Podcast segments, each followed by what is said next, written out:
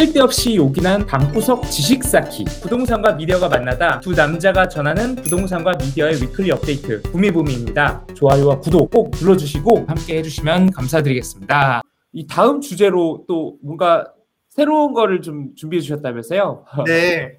아, 요번 주 뉴스를 보다 보니까 어떤 네. 뉴스가 있었냐면, 네. 어, 동작구청의 그 모 보람의 뭐 아파트가 보람의 네. 자이 자이인가요? 그 아파트가 지주택인데 네. 이번 달에 입주를 한다.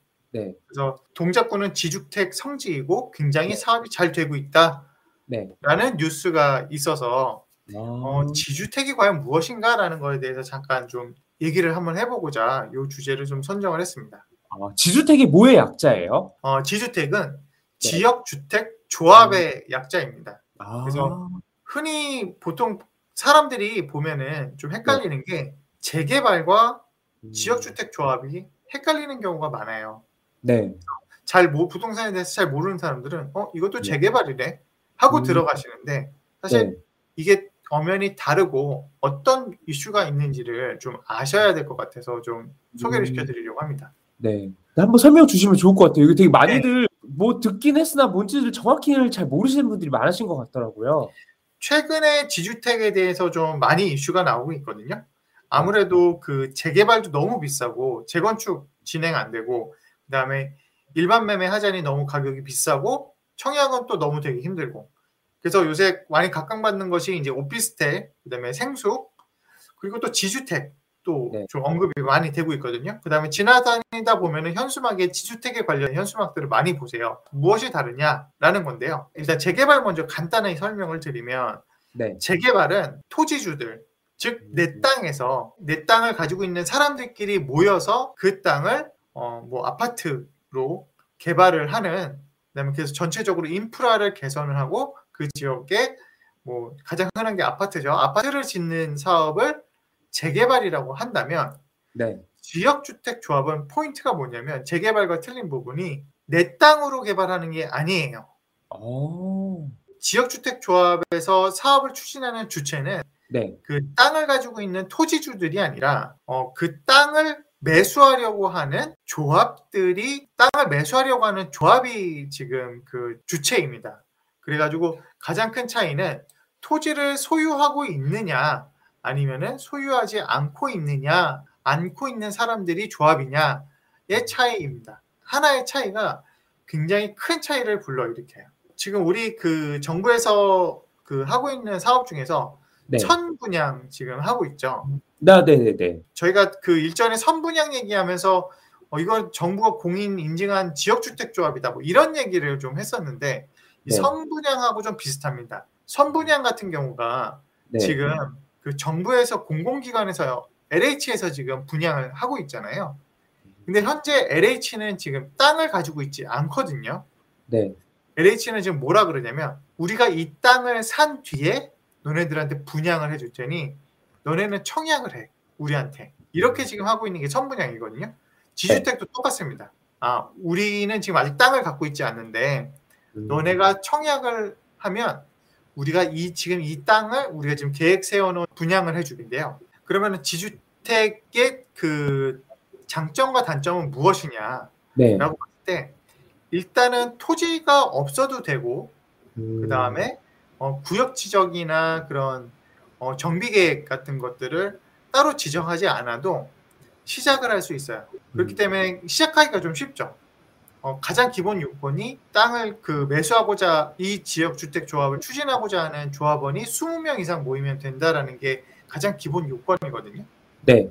시작하기가 좋고 그 다음에 일단 초기에 자금이 별로 안 들어갑니다. 조합원이 되기 위해서 자격 요건이 네. 재개발 같은 경우는 현재 지금 뭐 그 땅을 직접 또는 그 빌라를 또는 그 단독 주택을 사야 되기 때문에 음. 그 단독 주택의 비용을 들여야 되고 또는 프리미엄이 붙으면 프리미엄까지 사야 되거든요.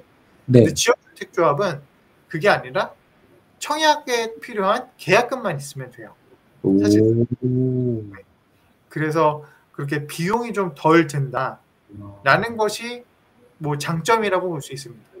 어. 근데 음. 단점은 뭐냐면 지역주택조합은 아까 서두에 얘기했던 것처럼 땅 주인들이 추진하는 것이 아니라 땅을 매수하려고 하는 사람들이 추진하는 거고 땅이 없는 사람들이 추진을 하려고 하는 거거든요.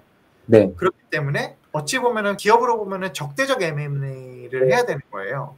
음. 그러면은 당연히 토지주 입장에서는 땅을 자기 땅을 팔고 싶지 않겠죠. 그다음에 팔려고 한다 하더라도 굉장히 비싼 값을 주고선 팔려고 할 거예요. 네. 내가 오로지 그 아파트를 받는 것이 아니라 나는 땅을 팔고 빠져나가야 되는 거기 때문에 어, 음. 비싼 돈을 주고선 주택이든지 땅을 팔려고 하겠죠. 그래서 음. 땅을 매수하기가 되게 힘들어요. 음. 근데 지역주택조합 같은 경우는 음. 어, 어떻게 단계가 이루어지냐면 네. 어, 추진위를 하기 위해서는 50%, 그 다음에 음. 조합 설립 인가를 하기 위해서는 80%, 그다음에 사업 시행 인가를 95%를 받아야 되는데 음. 이게 받기가 정말 만만치 않습니다. 조합 설립 80%까지 가는 게 네. 이게 동의를 80% 해야 되는 게 아니라 땅을 팔겠다고 한 사람들을 80%를 설득을 해야 되는 거예요. 그렇기 때문에 굉장히 힘든 거고 그다음에 실제로 80%까지 모은다 한들 네. 어, 사업 시행 인가까지 가려면 95%를 모아야 되거든요. 오. 일반 재건축이나 재개발 같은 경우는 조합 설립 인가까지만 동의율을 받으면 즉 80%죠. 음. 거기까지만 동의율을 받으면은 그 다음부터는 사업을 추진할 수가 있어요. 음. 근데 지주택 같은 경우는 사업 시행인가까지 받으려면 95%의 어. 동의가 아니라 매수를 해야 됩니다. 땅을. 음. 근데 이 95% 매수하는 게 진짜 장난이 아니에요. 누군가 한 명이 6% 갖고 있는데 절대 나는 목에 칼이 들어와도 안, 못하겠다. 그러면은 음. 94% 동의를 받아놓고서 그1% 때문에 추진을 못하게 되는 거거든요. 음. 그래서 이런 경우가 사실 그 지주택에서는 되게 비일비재합니다.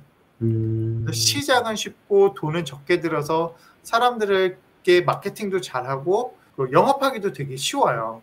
음. 근데 막상 들어가는 건 쉬운데 이 사업을 끝까지 추진하기가 너무 힘듭니다.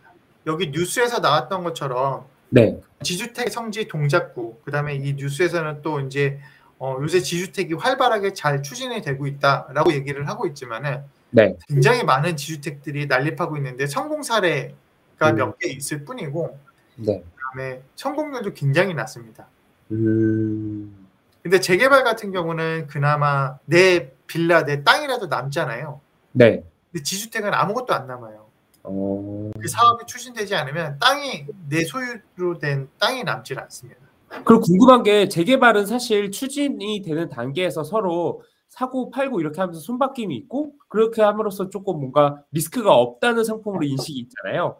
지주택도 그럼 중간에 뭔가 사고 팔고 피 더 더 받고 넘기고 이런 부분이 가능할까요? 어떨까요? 네. 아, 그 다음에 또 하나 핵심은 지주택은 어, 사고 팔수가 안 돼요. 아 그게 되게 커다란 단점이네요. 잘 정보가 정확하지 않은 상태로밖에 투자를 할 수밖에 없고 웬만하면 지주택 뭐 성공한 케이스가 있다고 하지만은 네. 웬만하면 지주택에는 들어가지 않는 것이 좋다라는 게 사실 부동산 하는 사람들한테는 나오는 네. 정설이죠. 여기 이동훈님께서 지금 질문을 주셨는데 한번 이렇게 지금 말씀 주신 부분을 잘 참고해가지고 잘 알아보시고 단계랑 속사정까지 다 잘 들여다보시고 접근해 주시면 좋을 것 같아요. 네. 네. 근데 제가 저는 지주택을 솔직히 잘 모르는데 지주택을 부동산의 3대 상품으로 이렇게 많이 꼽더라고요. 아, 네. 그렇죠. 3대 뭐 무슨 상품이죠, 그게? 제가 부동산을 처음에 공부를 시작할 때 이 얘기부터 들었었어요. 네. 원수에게 권하는 부동산이 세 가지가 있다. 그세 네. 가지 중에 하나가 이제 지주택이 있었고 이제 다른 아. 걸로 이제 땅 쪽에서 파는 기획 부동산 그리고 분양형 음. 호텔. 일단 이 세 개는 잘 모를 때 절대 건들지 말아라고 이야기 네. 들었었는데 이거에 대해서 네. 어떻게 생각하세요? 그 말 맞다고 충분히 생각을 하고요.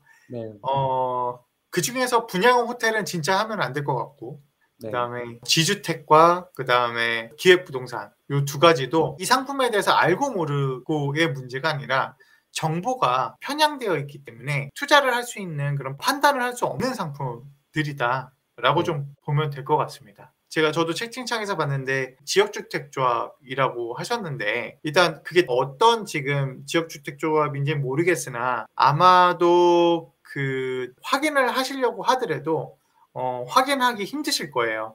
그 음. 확인을 한다는 얘기는 즉 과연 토지 매입이 얼마만큼 되어 있느냐 아까 얘기했듯이 조합 설립하려면 80% 특히나 사업 시행인가를 받으려면은 그 95%의 그 토지 매수가 되어야 되는데 그게 되고 있는지를 아마 조합에서 물론 이제 뭐 우린 거의 다 됐어요. 지금 얘기는 다 끝났고 이제 동의서만 받으면 돼요.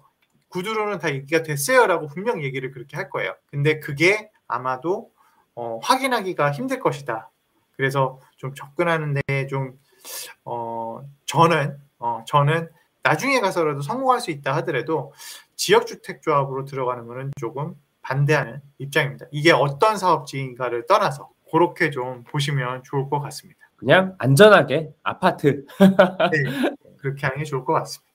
네. 아, 되게 되게 질문에 따른 이런 시원한 이런 솔루션까지 말씀 잘 들을 수 있었습니다. 지주택 하실 때 항상 유의하시고 잘 알아보시기를 그렇게 적극 네, 추천을 드립니다. 쓸데없이 요긴한 방구석 지식 쌓기 부동산과 미디어가 만나다 두 남자가 전하는 부동산과 미디어의 위클리 업데이트 구미부미입니다. 좋아요와 구독 꼭 눌러주시고 함께 해주시면 감사드리겠습니다.